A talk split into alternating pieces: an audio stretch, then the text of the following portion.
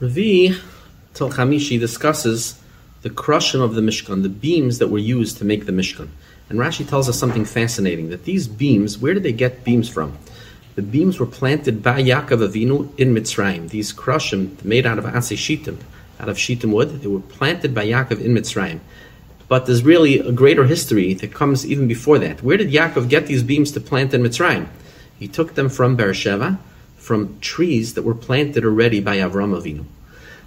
Not only that, but we know there was something called the Bri'ach HaTichon. There was a pole that connected all the beams together. The middle pole that was a pole that was a nes, how it how it uh, made its way through all the kerashim. Where did that pole come from? That Yaakov Avinu, that was made out of his staff. That it says in the pasuk, "Makli avarti es azeh." With that stick, the Yaakov Avinu crossed the Yarden. That stick was used in the Mishkan. Now it's very interesting.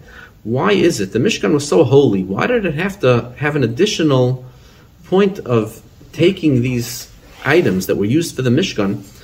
Why did they have to come from Avram Avinu and then from Yaakov and Yaakov's staff? The, per- the answer is the Mishkan was the point of connection between this world and Hakadosh Baruch Hu.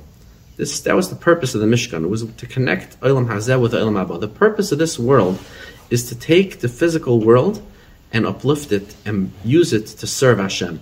So therefore, what better to use than the trees that Avram Avinu planted?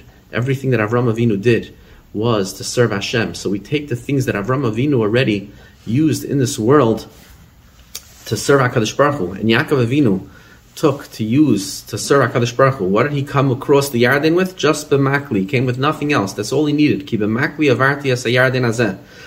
Says Reb Zadel Epstein in his Sefer Aris that that's the reason why the Mishkan was made specifically of these these items that were from Avram and Yaakov to show us that the whole purpose of the Mishkan is to take this world and bring it to bring it bring kedusha into this world and connect us with Hakadosh Baruch Hu.